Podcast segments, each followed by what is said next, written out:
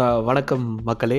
So நீங்கள் கேட்டுக்கொண்டிருப்பது வந்து ஹேங்கோவர் ஸ்டுடியோஸின் ஹேங்கோவர் பாட்காஸ்ட் ஸோ இப்போ வந்து நாங்களும் பாட்காஸ்ட் பண்ணலாம் சொல்லிட்டு யூடியூப் ஆரம்பிச்சிருந்தோம். ஸோ பாட்காஸ்ட்டும் பண்ணலாம். இது மூலமாக மக்களுக்கு நல்ல செய்திகளை சொல்லலாம் அப்படின்னு சொல்லிட்டு தான் வந்து இந்த பாட்காஸ்ட் ஆரம்பிக்கிறோம்.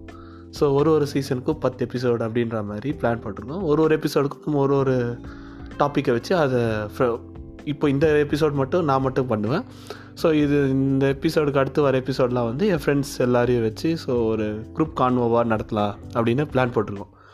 ஸோ இன்றைக்கி என்ன டாபிக் அப்படின்னு சொல்கிறதுக்கு முன்னாடி இது நான் வந்து ரொம்ப நாளாக பேசணும் பேசணும்னு நினச்சி தள்ளி தள்ளி போட்ட ஒரு டாபிக் தான். இருந்தாலும் இந்த பாட்காஸ்ட் வந்து நான் பண்ணி ஆகணுன்னும் போது ஸோ இதை வச்சு பண்ணலாம் அப்படின்னு சொல்லிட்டு நான் இன்றைக்கி திங்க் பண்ணேன். ஸோ இன்றைக்கி ஸ்டார்ட் பண்ணுறேன் ஸோ இதுக்கு உங்களோட ஆதரவு கிடைக்குன்ற நம்பிக்கையோட இந்த பாட்காஸ்ட் உள்ளே போகலாம் ஸோ இந்த பாட்காஸ்ட்டோட முழு டாபிக் ஃபஸ்ட்டு சொல்லலாம். பட் ஆனால் அதுக்கு முன்னாடி ஒரு குட்டி கதை ஒருத்தர் பற்றி சொல்லணும் அப்படின்னு ஆசைப்பட்றேன். அவர் யாருன்னா பார்த்தீங்கன்னா Oskar Schindler O S A K A S C H L I N D E R இந்த ஒசக்கா ஸ்கிளண்டர் யாருன்னா வந்து அவர் எந்த நாட்டோட தலைவரும் இல்லை.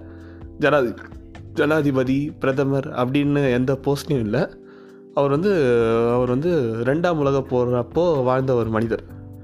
அவர் என்ன பண்ணியிருக்காரு அப்படின்னு பார்த்தீங்கன்னா தன்னோட கீழே தனக்கு கீழே வேலை செஞ்சிருந்த தன்னோட தொழிற்சாலையில் வேலை செஞ்சிருந்த ஒரு ஜூ ஜூஸ் அப்படின்ற ஒரு இன மக்களை வந்து காப்பாற்றின ஒரு மகான்.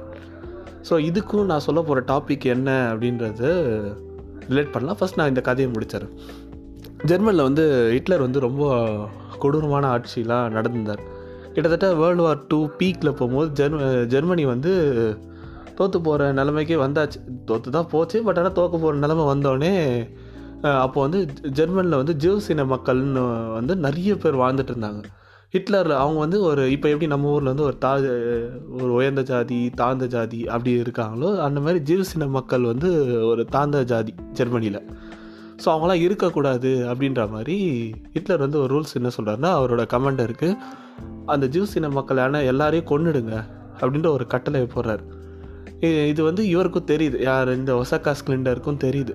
ஆஹ் ஒசக்கா ஸ்கிலிண்டர் என்ன பண்ணுறாருன்னு பார்த்தீங்கன்னா த அவர் வந்து ஒரு பெரிய தொழிற்சாலை வச்சுருந்தாரு. அதில் வந்து ஜூஸ் இன மக்கள் நிறைய பேர் வேலை செய்கிறாங்க ஆக்சுவலாக அவங்க தொழில் என்னென்னா ஹிட்லர் ஆட்சியில் வந்து அவங்க வந்து ரொம்ப தீண்டத்தகாத வேலைகள் ரொம்ப தாழ்ந்த ஜாதியெலாம் என்னென்ன வேலை செய்வாங்களோ அந்த மாதிரி ஷூ துடைக்கிறது ஸோ அந்த மாதிரி தான் வேலை தான் செய்கிறாங்க அப்போது வந்து இவங்களும் காப்பாற்றணும் தானே இவங்க மக்கள் தானே அப்படின்னு சொல்லிட்டு இவர் என்ன பண்ணுறாருன்னா தன்னோட காசை வச்சு சொத்து எல்லாத்தையும் விற்றுட்டு வந்து மார்க்கெட்லேயே கிடைக்காத பொருள்லாம் வந்து வாங்கி கிஃப்டாக கொடுத்து அந்த ஜெர்மனியில் இருக்கிற நாசிஸ் பார்ட்டி அவங்க ஆளுங்களுக்கெல்லாம் கா gift கிஃப்டாக கொடுத்து நான் இந்த கிஃப்ட்டை தரேன்.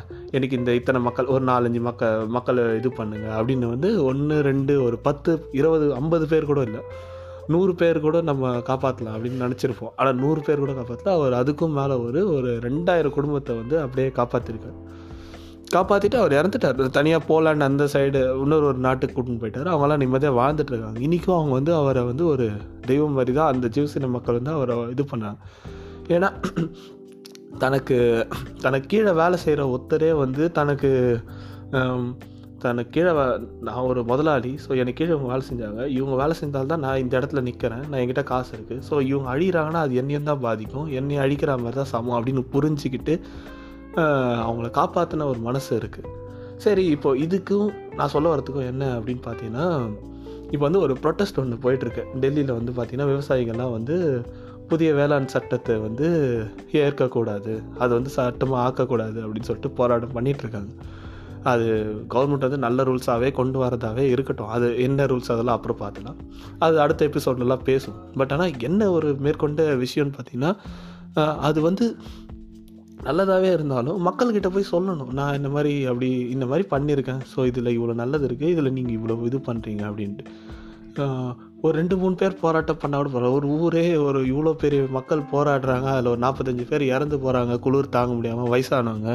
அப்படியும் இல்லை நம்ம வந்து ஒரு பிரதமர் வந்து அங்கே அந்த இடத்த தாண்டி போகிறாரோ இல்லை வேறு எப்படியோ போகிறாரோ எங்கெங்கேயோ போகிறாரு எவ்வளோ நியூஸில் இதை கவர் பண்ணுறாரு அவங்களும் விடாமுயற்சியா விடுறாங்கன்னா அப்போ அதில் அவங்களுக்கு ஏதோ ஒரு கஷ்டம் இருக்குது அதனால ஏதோ அவங்களுக்கு ஒரு லாபம் வர்றது வந்து தடை ஆகுது அப்படின்னும் போது தான் அவங்களும் விடாமல் போராடுறாங்க.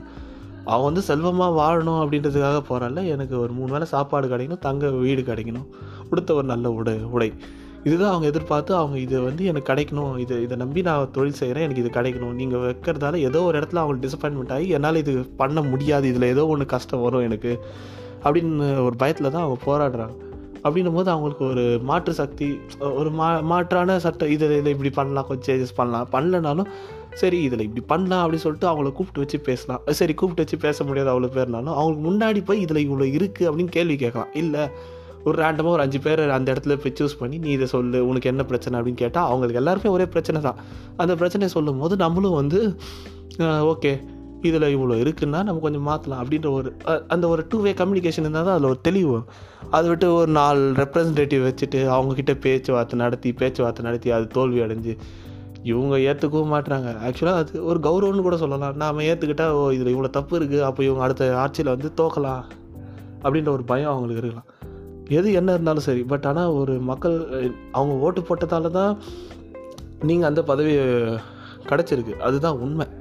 அப்படி கிடைக்கும் போது நீங்கள் அதை அவங்களுக்காக செய்யணும் அப்படின்றத விட அவங்களுக்கு எதனா கஷ்டம்னு வந்தால் நீங்கள் மாற்றலைனாலும் அது என்னன்னு கேட்டு அதுக்கான கொஞ்சம் வழியை சொன்னால் கூட நல்லா இருக்கும் அப்படின்ற மாதிரி தான் நான் ஃபீல் பண்ணுறோம் ஸோ நான் இல்லை மக்கள் எல்லாமே ஃபீல் பண்ணுறாங்க ஸோ இது நீங்கள் இதை நம்ம சீக்கிரமாக எடுப்பாங்க அப்படின்ற ஒரு தைரியத்தை நம்பிக்கையோட இந்த பாட்காஸ்ட் வந்து நாங்கள் ஃபஸ்ட்டு ஃபஸ்ட்டு நான் எபிசோடாக பண்ணுறேன் நீங்கள் வந்து இதில் எதனா டவுட்ஸ் வந்து இதில் எதனா கேட்கலாம் அப்படின்னு நினச்சிங்கன்னா இன்ஸ்டாகிராமில் வெலங்கும்டா மீம்ஸ் அப்படின்னு ஒரு Insta ID வச்சுட்ருக்கோம். V E L A N G T U M Velangumda D A W memes M E M E S so இந்த மீம்ஸில் வந்து ஹேஷ்டேக் ஜம்மாயு அப்படின்னு போட்டிங்கன்னா அந்த ஜமாயு அந்த நீங்கள் கேட்குற கேள்விக்கு முன்னாடி ஹேஷ்டேக் போட்டிங்கன்னா இதில் வந்து ஒரு அஞ்சு அட்மின் இருக்காங்க. அட் ஜமாயு குரூட்டோஸ் பேட்மேன் ஜோக்கர் அப்புறம் திடீர் பரோட்டா அப்படின்னு சொல்லிட்டு ஒரு அஞ்சு ஆறு பேர் அட்மினாக இருக்காங்க. ஸோ நான் ஜமாயு தான் என்னோடய அட்மின் பேர்.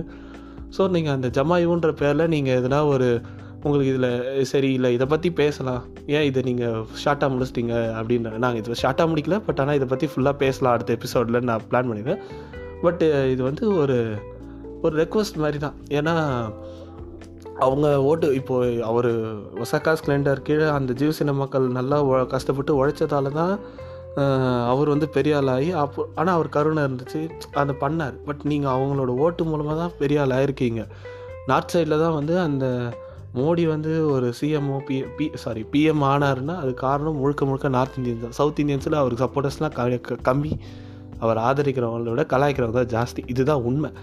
ஸோ நார்த் இந்தியன் பீப்புள்ஸே இப்போ உங்களை எதிர்த்தா போராடுற போது ஸோ நீங்கள் அதை அதை நீங்கள் இது பண்ணணும் தான் அதை எடுத்து பண்ணணும். ஏன்னா உங்களை உங்களை உண்மையாகவே ஜெயிக்க வச்சது அவங்க மட்டும்தான். ஸோ நீ அவங்களுக்கு அவங்களுக்காக நீங்கள் இறங்கி என்னன்னு கேட்டு தான் ஆகணும். இல்லை உங்களுக்கே ஒரு அசிஸ்டண்ட் வச்சு என்னென்னு அவங்களையாவது நிற்க வச்சு கேட்டாகணும்.